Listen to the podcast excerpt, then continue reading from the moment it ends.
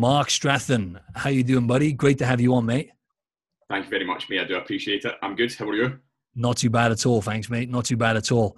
Um, man, I'm just going to try and play with your own game here, right? Because you did a, an awesome training for my clients, man, which was phenomenal, so powerful. And, you know, Mark's going to explain himself now in terms of his background and stuff. But obviously, you're an online transformation coach just like myself. And, you know, your training was mind-blowing, mate. But um, I'm going to play you on, on your own question, right? A question that you asked my clients on your presentation. So uh, to get us started, who is Mark Strathern?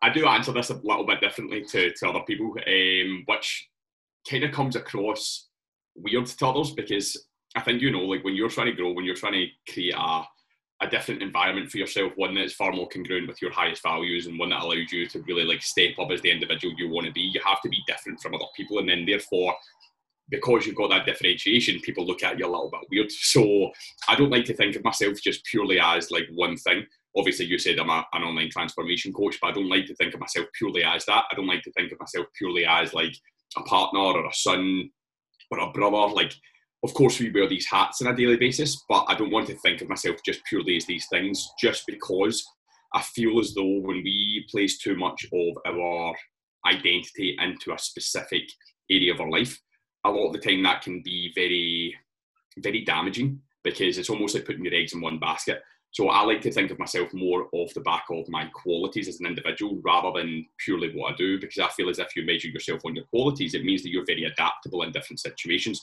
So if I had to describe myself as a strong, resilient, dynamic, diverse, determined individual who consistently aims to level up in all areas of his life and produce the very best version of himself on a daily basis, regardless of the elements and the, and the influences around him trying to say otherwise, that allows me to really kind of, let's just say, pivot under different stresses, because that's all that life is. It's, it's different stressors, but when you start to perceive a stress that's damaging to you because you place your identity so much on one thing, it means that your self-worth can be challenged at times. And if that self-worth is measured fully on how well you can do in a specific area, and that area is then controlled by other people, then there's a shit, shit storm coming your way. It's almost like when parents measure themselves mainly on being parents. If you had to ask a, a parent, you know what, who are you? And they're like, you know what, I'm a mum of four beautiful boys. Okay, who else are you? Oh, that's really who I am. That's where they place their identity. But there can be a lot of turmoil through that. Don't get me wrong, there can be a lot of happiness, but it means that when the highs are highs, you're high. But when the lows are low, you're fucking really low. Um, and you always kind of go between those, almost like a yo-yo. Um, it's very much like coaches, mate, you'll know this yourself, like mm-hmm. coaches can measure their worth on the success of their clients. And as a result, coaches are up and down like fucking yo-yos because you can't control other people. You can't mm-hmm. control other people's actions, decisions, behaviours. You can only try and influence them in a positive way. So I don't like to think of myself as someone with a label. I like to think more so of myself with my qualities, because then that allows me to safeguard myself and make sure that I'm always safe against other people. So if I do something wrong as a partner, I don't place all of my worth there, so I don't I don't hit a low. You know what I mean? I yeah. think to myself, like, well, how can this strong, resilient individual become a little bit more dynamic here, and how can I do something better to be a better fiancé in the future? Mm. Same with a son, right? Well, if I've done something shit as a son, right, I'm not going to beat myself up because I don't measure myself on how good a son I am. I'm going to look at how I can make that better again in the future. So it's just trying to develop your growth mindedness through looking at your qualities more than just kind of placing your worth on the labels that you wear on a daily basis or the hats that you wear on a daily basis. I love that. I love that. Yeah, you explained that really, really well because, uh, you know, when it comes to identity and, and the way we think on a daily basis, uh, people don't really tap into that. You know, when it comes to getting into shape, for example, right? So just talk us through a bit more, um, kind of two questions in one really, Mark, in terms of your background, right? Uh, just a bit more about your history, because I know we've we've got some similar kind of, you know, common ground in terms of, you know, bodybuilding, having coached so many people as well. Obviously, we both struggled with a binge eating disorder at one time as well. Um, but just talk us through your journey, you know, with just in general, just having coached so many people, your career as a as a coach and having transitioned into building, you know, an awesome online coaching program. I know you've got like eighty clients online now.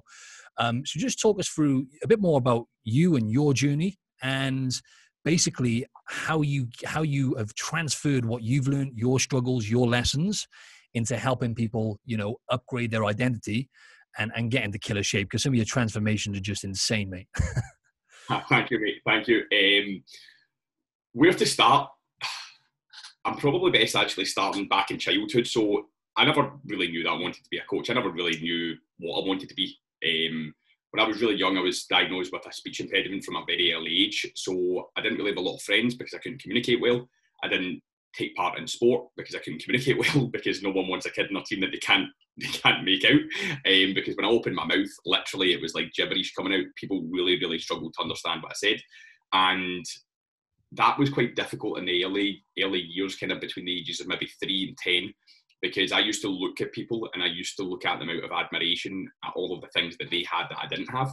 So when it comes to identity, there's things known as ego beliefs, and ego beliefs are basically things that you live by to stop you living by true passion and purpose. So when I was younger and I was going through this this pretty tough time because I didn't really have any friends, I was getting bullied quite a lot as well because I was different, which I think happens to every kid that's a little bit different from what would be perceived as the normal. Um, so I was getting a lot of, like, not only just verbal abuse, but also physical abuse from, like, older kids and stuff. And as a result of that, I always used to look at the kids who were even doing the bullying at times, and I would admire them in a strange way because they had all of the things that I didn't really have. They were good at sports, they had loads of friends. Like, I was void of those things. And an ego belief, one of the ego beliefs that a lot of people live by, is that you are measured on what you do not have. So I used to measure myself on everything I didn't have. I was void of everything that I felt like I wanted in life because I wasn't able to speak. I wasn't able to to portray myself well or hold myself well in kind of social social situations and social circles.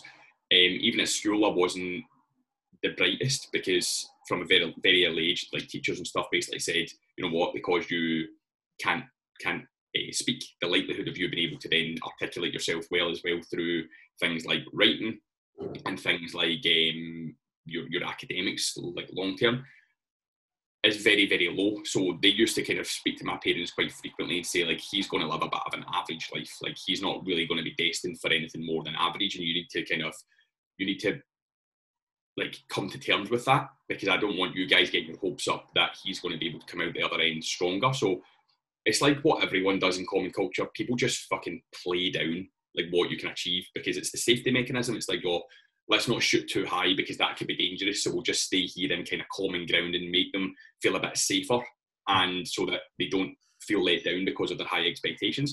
You see that not only, like, with teachers talking to parents about their children, but you see that in sports, for example. You see that even in your own coaching programs. Like, you'll have a client and their husbands or their wives or their family are telling them not to try too hard because they might fail, and that is almost like guaranteeing the failure anyway. Mm.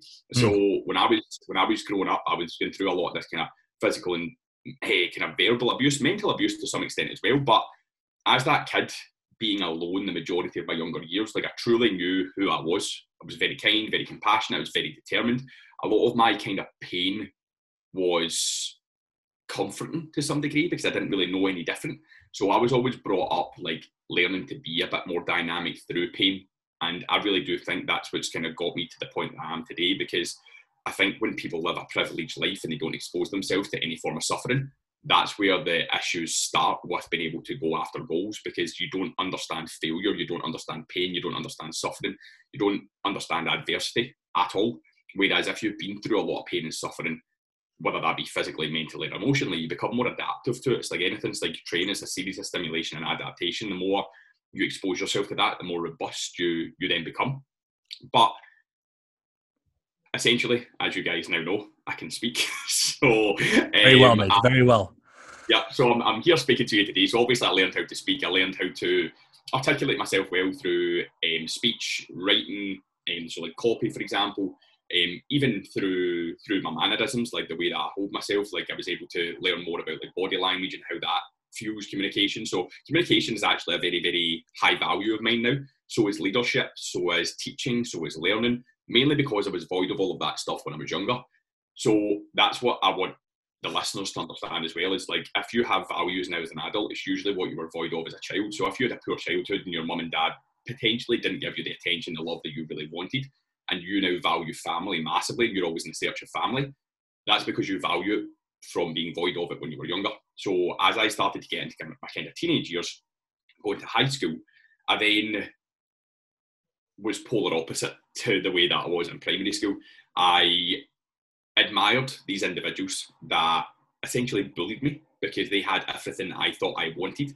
And especially going into high school as well, they were even better with the girls and stuff. And, you know, growing up, having not even really spoken to men, like yeah. me speaking to women was like, pfft, it just seemed, it seemed so scary. It seemed so scary because I wasn't even being accepted by like guy friends a lot of the time because they couldn't understand me and they always kind of bullied me and stuff. So then going to high school and like wanting to speak to girls was just like, honestly, it was one of the scariest things like I think I've ever encountered. Yeah, no but they, they, they, they were all like good with the girls, good at sports, good at academics and all of that sort of stuff. But I did start to realise that these people didn't have something that I had. I realised that I did have a skill set that was different because whenever they weren't winning at sports, whenever they weren't getting the girls, whenever they weren't doing well in academics, they were almost like imploding to a degree. They were like mm. going inside themselves. They were getting really frustrated, really disappointed, really down. Whereas within pain and challenge and suffering and failure, I'm very calm because it's what I know so well. But that didn't stop me from becoming distracted and influenced by kind of common culture.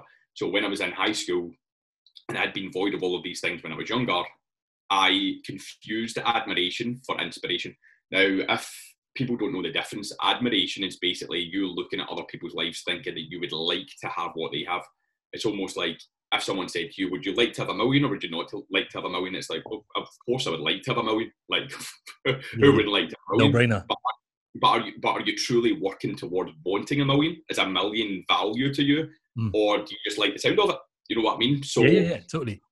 Admiration, the way that I like to think of it, like going back to school terms, because people will be able to understand it so well. When you look up to a crowd of people and you think that you're inspired by them and you want to be like them and you want to be a part of what they have, you finally get to that point, and then when you spend time with those individuals, you actually think to yourself, these people aren't as cool as I thought they were. They're not as nice as I thought they were.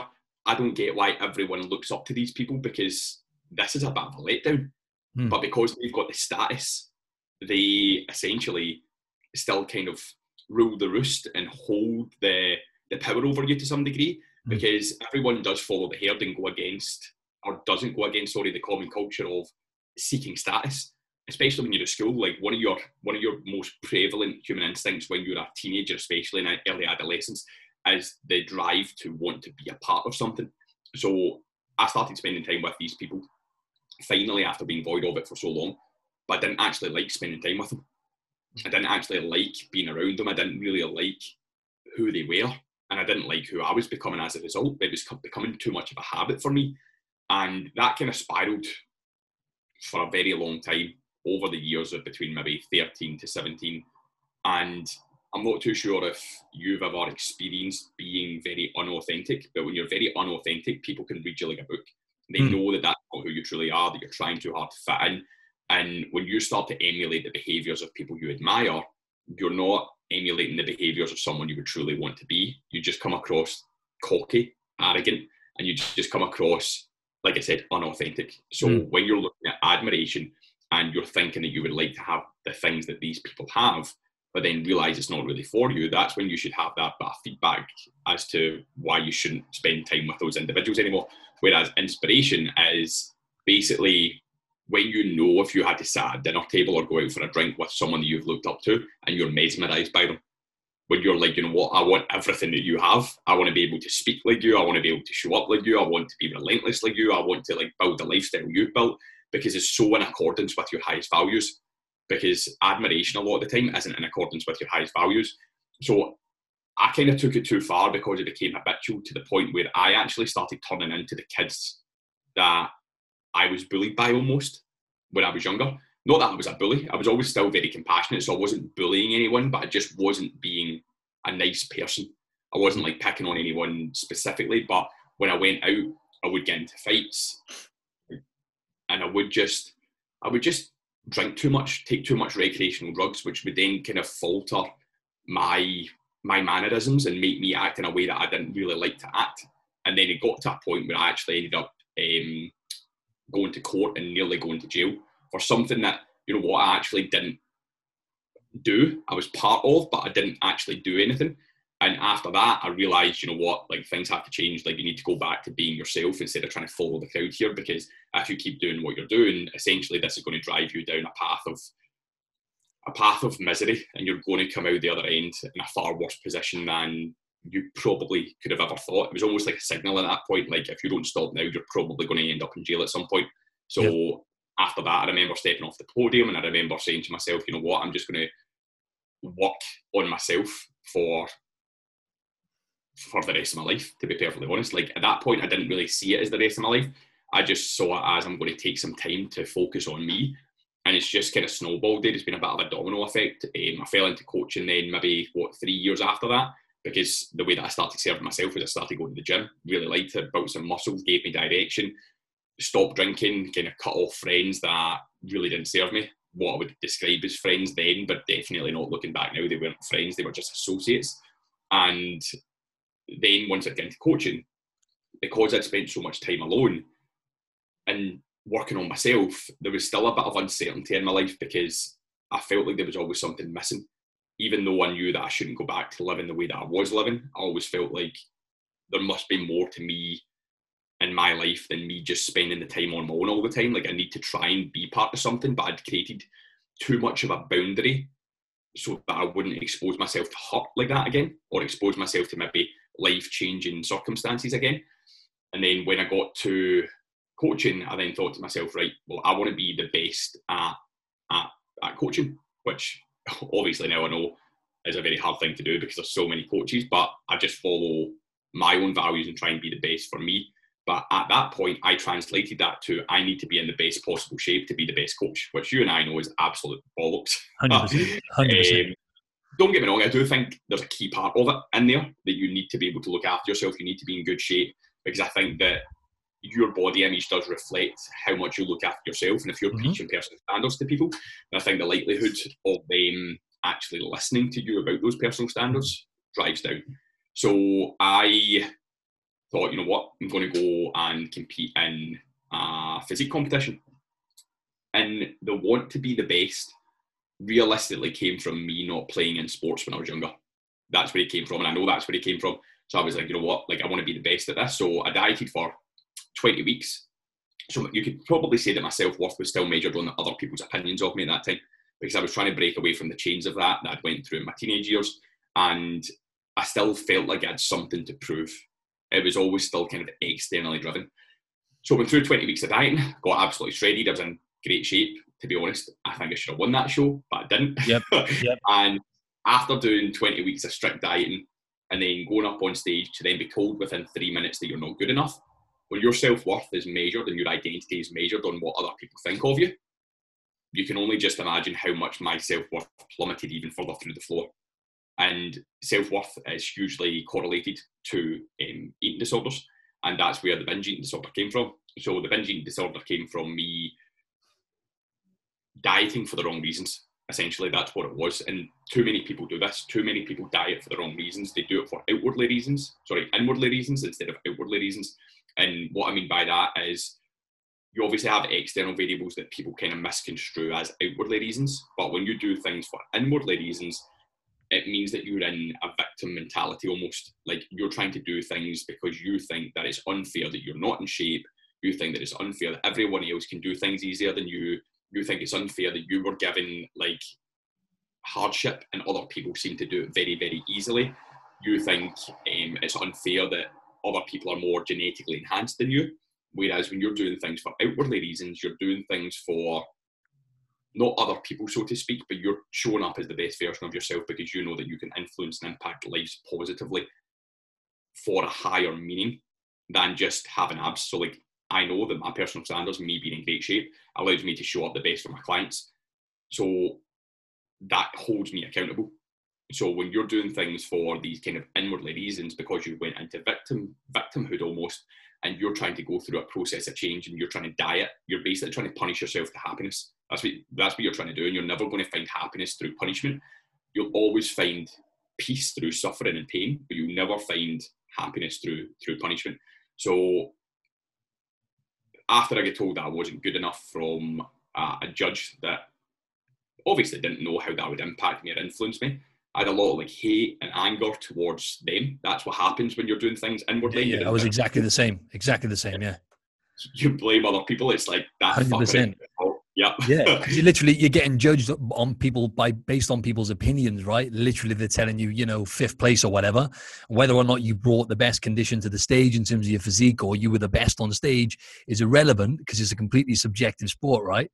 So yeah. It's like, yeah, it's, it's, and then obviously you do, like you said, when it comes to your self-worth, then it's just cemented in, right? That low self-esteem because you're being critiqued against other people. And like for me, for example, I was told, you know, you need to bring your shoulders up, your shoulders aren't in proportion. Then it was like your legs. So like all these kind of deep seated issues you had as a, you know, because a lot of the times we get into lifting weights and stuff like that.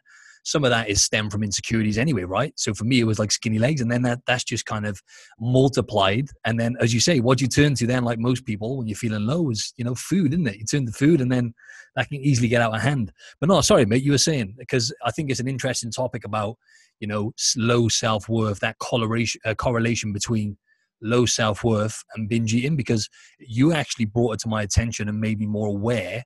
I haven't actually looked deeply into why I was binge eating for pretty much the same amount of time as you, maybe eighteen months uh, in between bodybuilding comps. And now after you mentioned it, I was like, wow, yeah, actually mentally, I wasn't in a good place then. You know, I didn't feel good. I was, as you say, I was doing too much partying and stuff like that, ruining my body and constantly trying to escape on the weekends, whether that's food or alcohol or whatever else.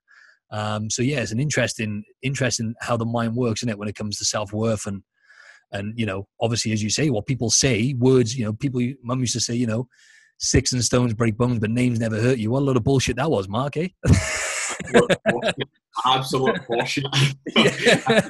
I think everyone is hurt by words the most. Like, I've broke loads of bones in my life, and that was far less painful than the thing people told me, one hundred percent. But one hundred percent. The journey of rehabilitating yourself worth realistically comes down to you trying to break away from these ego beliefs. So like uh, an ego belief is, like I kind of said before, one of them is that you measure yourself on what you do not have. Another one is that you measure yourself on the opinions of other people.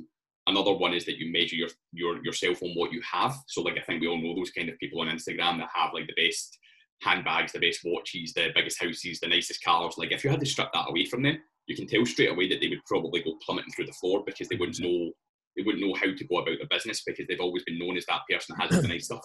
Yeah, yeah, you know? Exactly. Completely so, external, like you said, it's an, it's, it's an exterior thing, right? Internally, they haven't actually got that fulfillment, right? Because they haven't, as you said, you know, you put however many years now into working and investing into yourself, right? Working on yourself. A lot of people, you know, that's that's not an easy road, right? And people think that happiness comes elsewhere, man. Yeah, oh, one hundred percent. And it, it just kind of comes back to the whole thing, like within coaching, it's like instant versus delayed gratification. Like, we see it a lot with clients that just go to food for comfort, for example, alcohol for comfort, like they don't exercise, they'll sit in front of Netflix for hours at a time.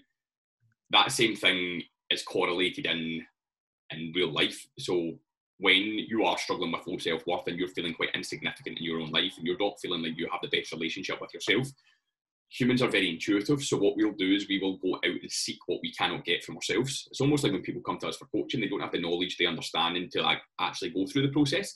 So they come for help. So we are very intuitive with looking elsewhere for what we don't have. And one of the troubling things, and I think the most common things with people that have low self-worth, and if you're listening and you didn't realise you had low self-worth before, this will probably ring true to you. Individuals who can't sit at peace and spend time on their own, people that always need to be around others, people that always need to increase the expectation of themselves by going the extra mile for other people, people that always put other people before themselves and take too much on and stretch themselves too thin, are doing that because they're seeking the love and the validation from other people that they cannot give to themselves. But the difficulty with that, like I said at the start, is if you're placing your self-worth and your identity in the basket of that expectation someone may have of you, then you're setting yourself up for disaster, because how many times have you done something for someone because you wanted them to turn around and go, thank you so much, like, you're incredible, thank you so much for doing that, like, yeah, you're the best, like, validation. I, yeah yeah I think we've all been there. And then what happens when you've ran about silly after someone, you've done everything for them, and then they just turn around and go, oh, cheers. It's exactly. almost like it's almost like what you can one hundred percent. Like you, you feel so insignificant, but yeah. Do you know what then happens? You realize that they have power over you, so you then continue to do it you yeah, continue yeah. to do more, because it's like, I want a validation, so like obviously I'm not good enough because what I've done is not good enough for the validation I want, so I'm going to do more. It's like people in relationships, like people don't realize how dysfunctional their relationships are until things like this are spoke about, because people only have the same level of thinking that they always have. And if they don't have awareness brought to their life that things are not right, then they'll never realize. Because people in relationships, like I take clients on board and they're like, yeah, my boyfriend like always calls me like unattractive, so I'm really trying to like get in better shape so like he thinks me attractive. And I'm like, so you're doing this for your boyfriend, the person that's supposed to love you, to tell you that you're attractive, and he doesn't tell you that currently? Do you think that's a healthy relationship? But like, it just goes to show the extent of what they're now seeking out to be mm. validated by them, mm. to be accepted by them. But that's just narcissism. It's narcissism and it's manipulative. And that issue doesn't lie with the person who is now trying to transform themselves for someone else. That lies with the person that's got the issue that can't compliment the person that they love. And this is where low self-worth really, it's why it's never going to be completely healed, so to speak, in the world. It's always going to be an issue, because when you're made to feel like you're not good enough off of someone, you don't think they're the problem, you think you're the problem. Mm. And you consistently will see that until you've done the work in yourself. It'll always be a you thing. It'll always be like an inward thing. It'll always be victimhood. And it'll always be that it's you that's the problem, but it'll never be, it'll never be them. Mm. It'll always just be that you love them, and you'll always overestimate and you'll always over-exaggerate the good things that they do. So they might say one nice thing to you every three months and you're like, oh yeah, he does give me compliments, or she does give me compliments. Mm. Or they might do something terrible, but you you kind of play down how bad it really was because you're trying to conform to the bias that they're not bad people, because you're trying to seek validation from them. So you almost like mold a distorted reality in your mind of these people so that you can continue to put work in to try and get validated from them. But really, all of these signs means that you should fucking run, because mm. it's not the relationship that I would say you need to run from. It's the fact that that individual is going to relinquish your power from you and just totally strip away your identity and your self-worth, which takes far longer to rebuild than it does to give up a relationship that's given warning signs of going ex- exceedingly downhill. Mm, I think that's such a good point, man. Some of this stuff you're talking about is so important for people to hear, because, you know, you, you don't know what you don't know, basically, right? You know, like this, this, this awareness on self-worth and self-compassion. I mean, you've, you've taught me a lot, a lot about this myself, you know, cause obviously, you know, we're part of like a, a elite coaching program, right? And, you know, people think that we just kind of, people look at like before and afters, or they look at someone's video testimonial. Well, when they see a video testimonial, I think that's why they're so powerful. I think people can relate when someone's talking about what they've achieved. People actually normally realize that actually how they look is really just a byproduct. You know, they're feeling great, they're performing better, because they've actually worked on themselves, and you've taken them through a journey of actually changing the way they think, which is the most important thing. So I wanted to ask you, Mark, in terms of your, what separates, what do you think separates your clients that you take on that excel really fast, um, that get much better results? And, you know, because you talk a lot about the victim mentality, and, you know, this is something I'm really in tune with now as well, because we all, we've all played the victim at some point, right? Uh, but as you say, a lot of people, they stay stuck there, right? They stay stuck in that victim uh, mindset. And unless they actually put the work in on themselves and, and start changing the way they think and implementing some of the stuff you coach them through, they're always going to be stuck there, right? So just talk me through what separates the really successful clients who really get insane results and the ones that kind of maybe not get left behind, but the ones that just don't excel or just don't get the results they want. Yeah. I know you always get results, right? Because I know you wouldn't take them on nowadays unless you get the, unless it's the right person. But you know what I mean? Out of all the hundreds of people you've coached, just curious. I would say self-belief's a big thing, but that also comes down to like victimhood and past experiences. I think a lot of people don't quite realise that a lot of people have been through quite a lot of pain and suffering and don't understand the real reason why people want to go through transformations. And that's what my role and responsibility is.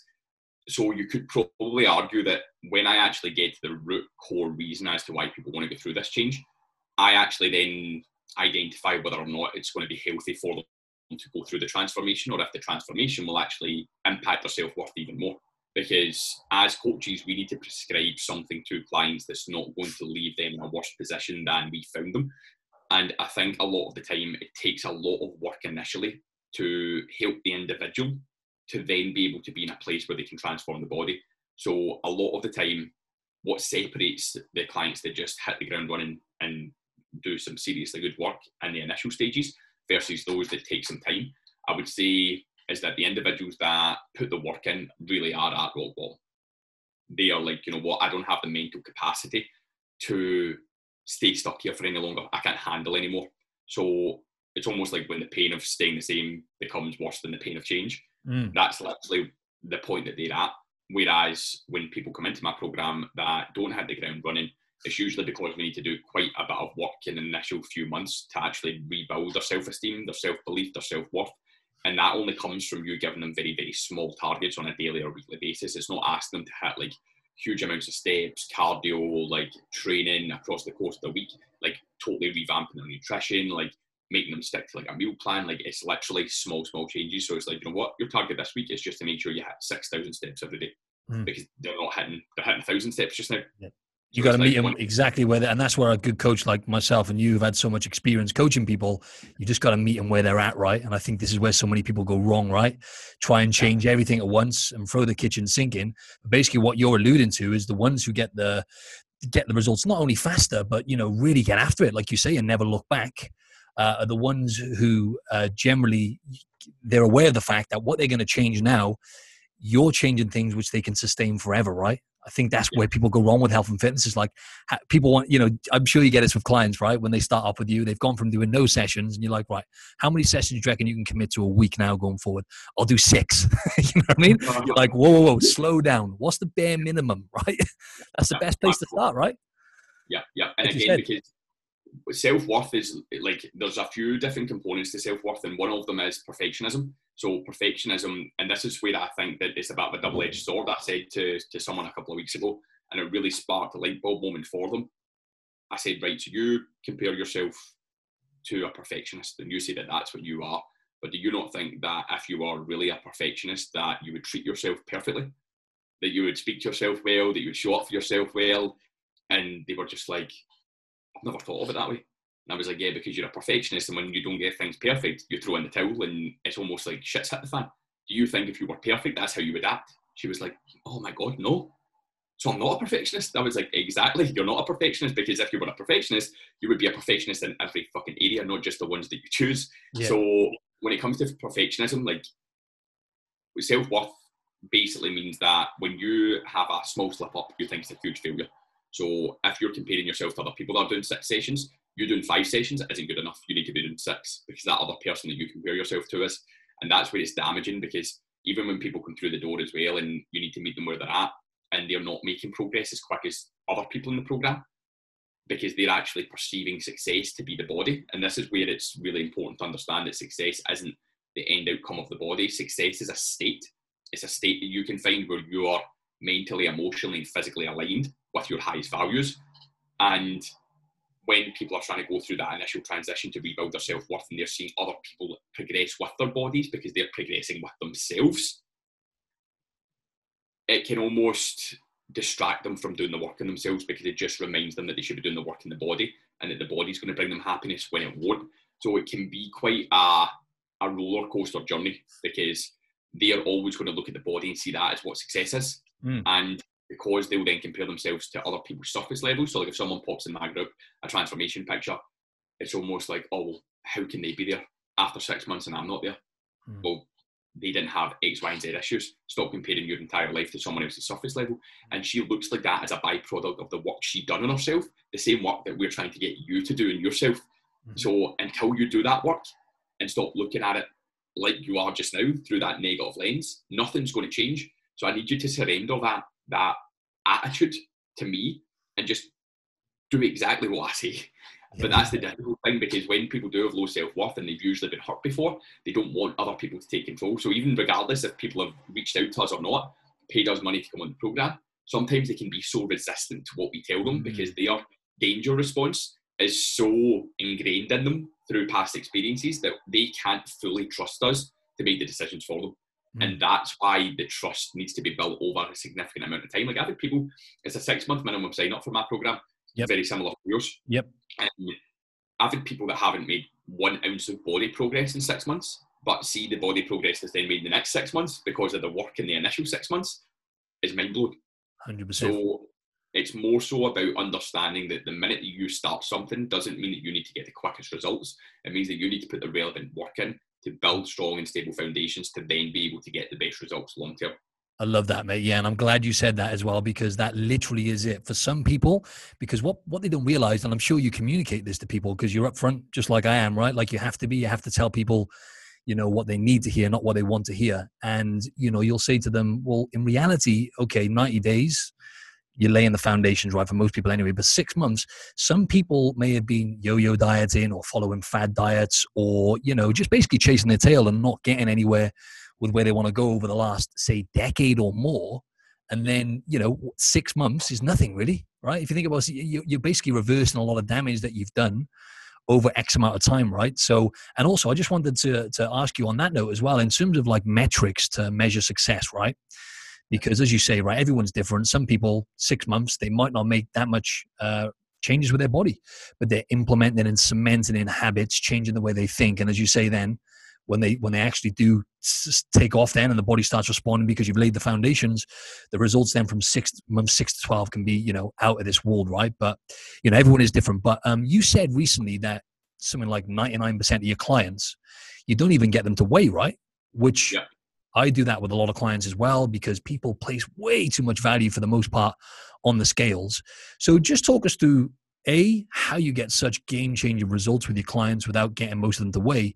And then B, what are the metrics that you like to get people to pay attention to? Because I'm constantly hammering this home to people. You have to focus on the important health markers, right? You have to focus on, you know, your energy levels, your mood. You have to focus on your sleep quality. These are the things that you really want to pay attention to if you want, you know, great results short term, but mainly long term, right? Yeah, one hundred percent. So obviously when it comes to the scales, there's the reason why people hate the scales so much is because it reminds them of the work that they haven't done. Realistically, that's what it is, right? And if you're using that as a consistent marker for someone that's not putting the work in because they're not able to put that work in yet, of course they're going to feel down. So I will have clients weigh that are in a far better mental and emotional state that I know put the work in, so I'll weigh them more frequently than I weigh other people. The difficulty though sometimes is that some people can then hide behind the scales thinking that you won't know that they're, make, they're not making progress almost, right? So this is the very difficult thing. So it's like, okay, if you've got someone that's twenty stone, obviously it's very important that they lower their body weight, not just through through wanting to look good, but their overall health. They're literally taking years off their life being in that size. But if you're twenty stone to start with, that surface level problem goes to show how deep rooted the other problems are, because you're not going to be twenty stone showing yourself a lot of disrespect and abusing your body towards an early grave if you had a good relationship with yourself. So surface level problems always give feedback to what's not working. So your surface level problem being extremely overweight is feedback that the relationship with yourself isn't working. Therefore, you've obviously sought out food for, for long periods of time.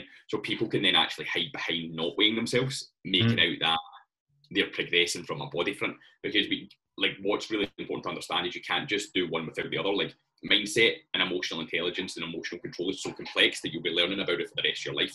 So there needs to become There needs to come, sorry, a bit of synchronicity between body and mind, because one of the ways to help condition your mindset to change is actually by showing up for yourself with your body goals as well and putting the relevant work in, because that's one of the ways that you're actually going to then be able to build trust in yourself.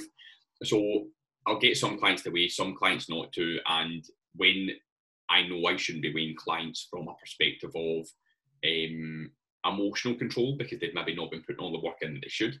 The other metrics that we'll basically use are how often have you been able to withhold from body threats this week? So one of the tactics I get pretty much, I would say fifty percent of my clients to, to do, um, because of their kind of lower self-worth, and therefore because when your self-worth is low, you don't see your body really as your own. You kind of blame your body for your life, and your body's just a front man. So your body takes the brunt of all of your decisions and looks the way that it does because you've made the decision. But human beings, within that, within, when they're in that victim mentality, like to pass the blame.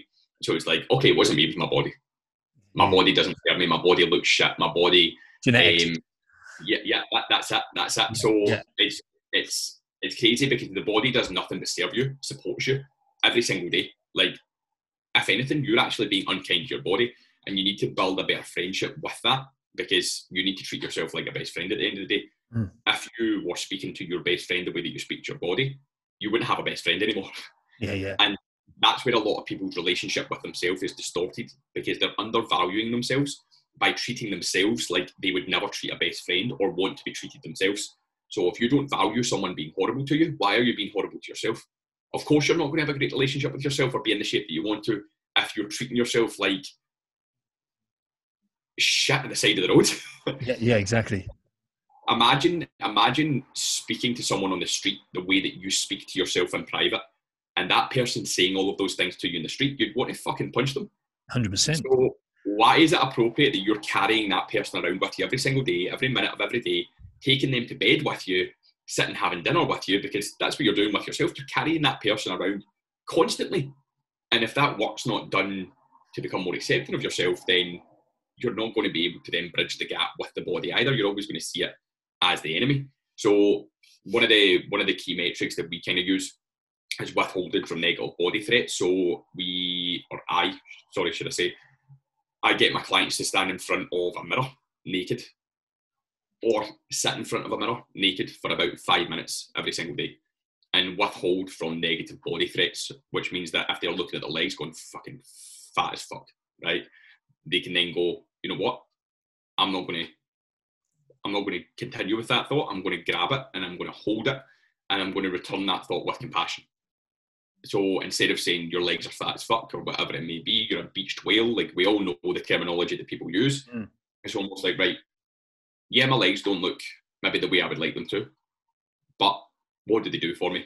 You know what? I just ran a ten K the other day. I think that's pretty fucking cool. Like, I'm leg pressing one hundred kilos. That's pretty goddamn cool. Um, everyone has cellulite. So I know I've got cellulite, but what am I moaning about? There's people with worse out there. There's people with worse cellulite than me. It's almost understanding that self-compassion is not a not a um, form of good feeling, but a form of goodwill. Mm. Everyone talks about turning up negative into a positive almost. And it's like, right, if you walk down the street and a bird shits on your shoulder, you're not just going to be all happy as Larry about it, you know? Exactly. Um, so it's more about talking to yourself with compassion and saying, you know what, I understand that this doesn't feel great and I'm really uncomfortable right now, but I'm going to speak to myself the way that I would speak to a best friend because I don't deserve to, to speak to myself the way that I usually do. Mm. So you understand that it's painful looking at yourself and feeling uncomfortable with what you see, but it's about rationalising and understanding that, like, imperfection is a shared human experience. That if you're seeing and feeling that way about yourself, the likelihood that other people are feeling the exact same way is huge and very, very prominent.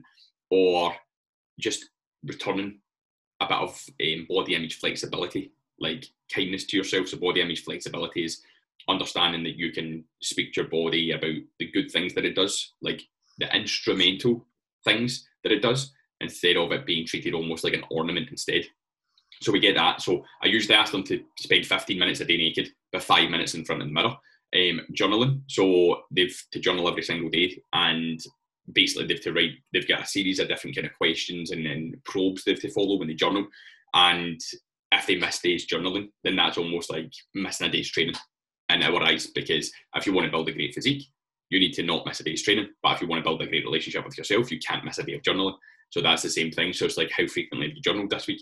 How has your sleep been? So like really looking in and locking in like their morning routine, their nighttime routine, understanding them both aid sleep culture, and understanding like, when did you not achieve your bedtime of X? When did you not achieve your wake up time of X? Why was that? What do we need to improve? Everything's more kind of like habit based rather than, than weight based. Okay, even like steps. Steps is, like I said, you need to, to meet them where they're at. They also have to be making sure that they are doing some form of exercise to improve that trust with themselves.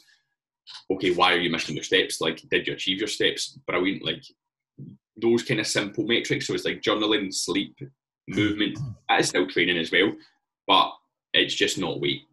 Yeah, yeah. It's just, but until, see, when they get to the point where they are showing more promising signs with themselves, we will then introduce the scale maybe like every month. Mm. At that point, they're usually like, you know what, I really want to push my body goals now because mm-hmm. I feel comfortable to do so. And it's like, right, okay, let's weigh you every month then. And then if we may weigh them a month later, for example, and they've not lost any weight, that to me is a metric to say, well, there's still work to do.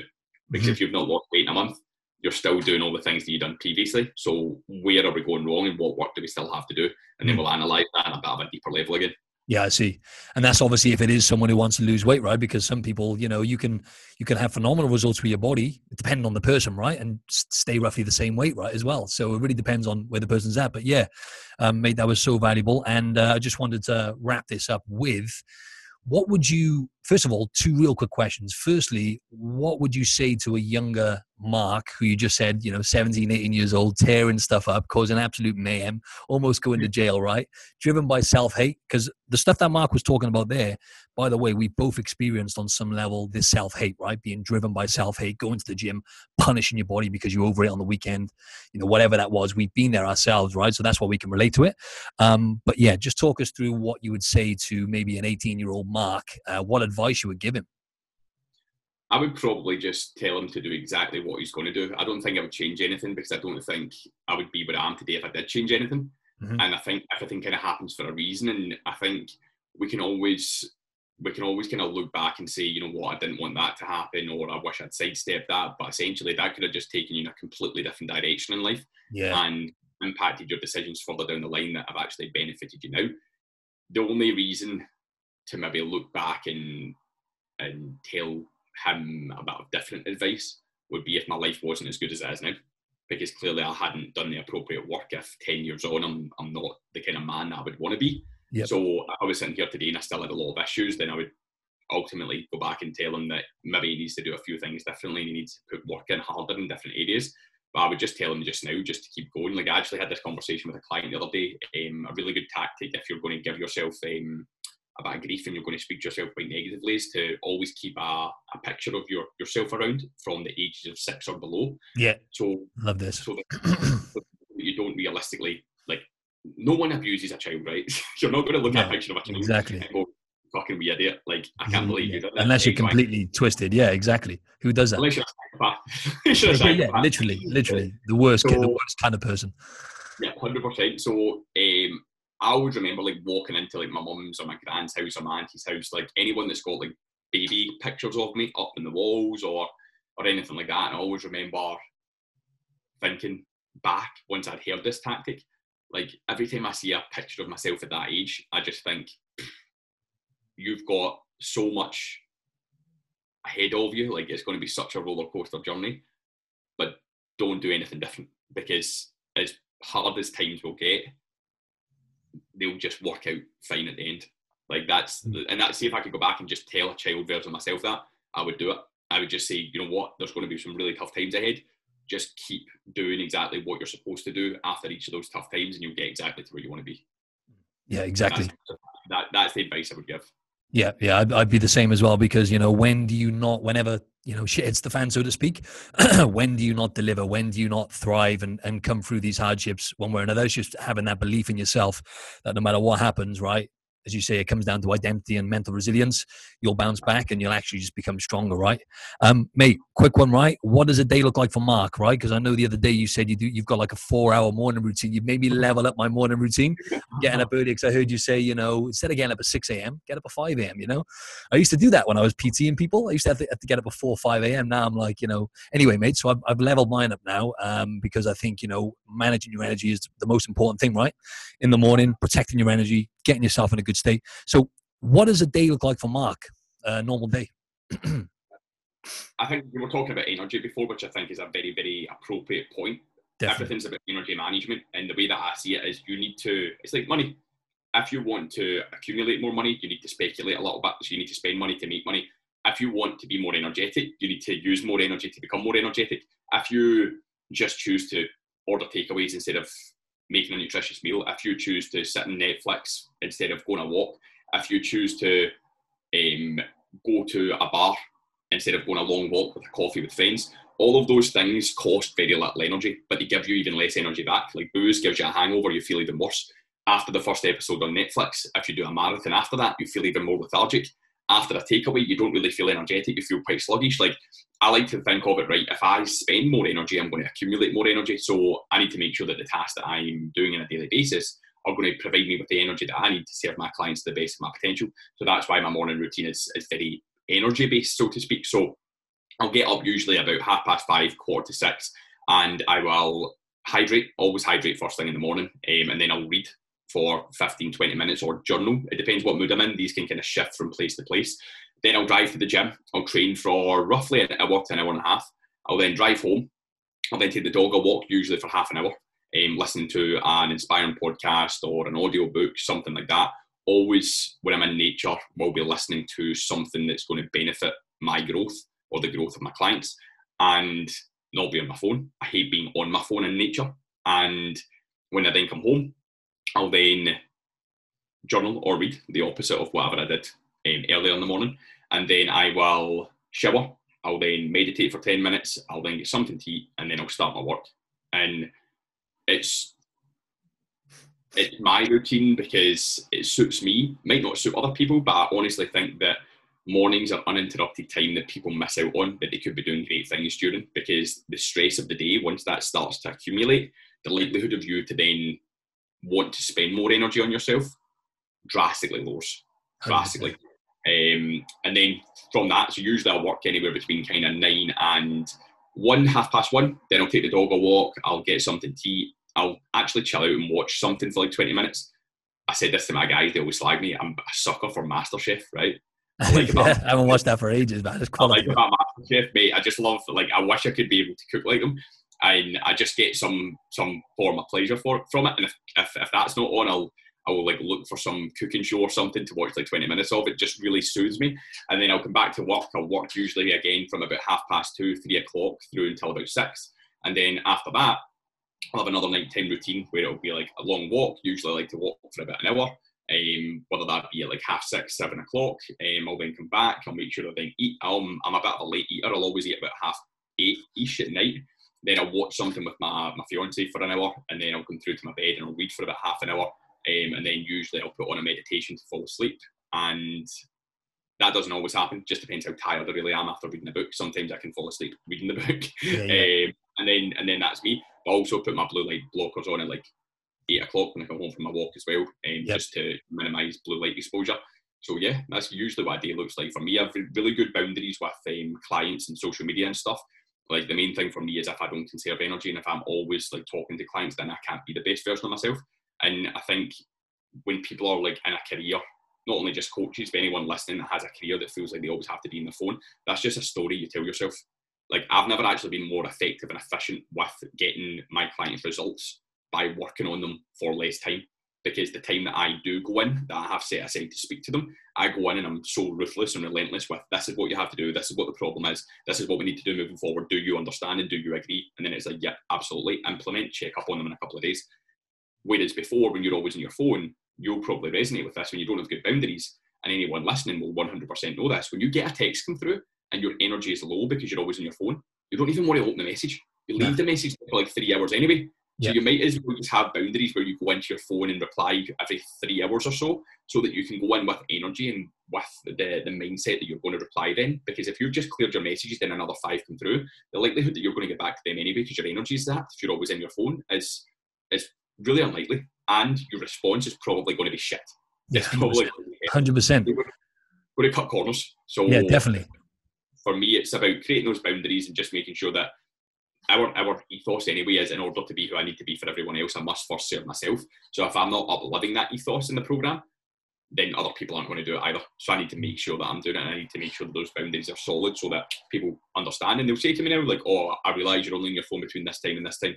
Even whenever I spoke to like new clients who have come on, who I've maybe like been speaking to through Instagram, and they come on board, they're like, that's so funny, like, it's really weird that you just replied to me like at the same times every single day. And I was like, yeah. That's because I don't go in instead of that. And that's really important. You need to like safeguard yourself and, and lower your exposure to things that are going to hinder your growth.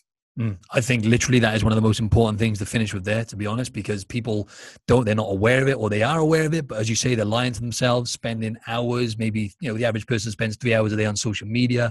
And then, you know, some people are saying to you, I, I didn't have time to prep my food, or I didn't have time to get my workout in. Show me your screen, go into the, uh, you know, the, what is it, whatever it is on the Apple, show me exactly how many hours. Okay, you spent two hours a day on social media, right? That's so that how many is that? fourteen hours a week, and you couldn't prep your food. You know what I mean? Just an example. There's actual no better comeback than just saying, screenshot your screen. Yeah, and then, and then they, they, You don't hear back from a view for like a week, then you're like chasing them. They just ghost you, do they? I just say naked affirmations. Like, I'm still waiting on that screenshot. Hey, Mark, where can people find you, man? What's your uh, handle, the best handles? Uh, best, probably just Instagram, to be honest, mate. So my Instagram handle is Mark Strathern, very Scottish name for anyone that's not Scottish that's listening. uh, so Mark Strathern underscore the People's P T. If you type in Mark Strathern, it's the only person that you're probably going to find anyway. So that's where you can find me on Instagram. Awesome, man. I'll share that to the show notes anyway. Hey, Mark, thanks very much for your time, mate. That was phenomenal. Thank you for having me, mate. I appreciate it. Thanks a lot, mate.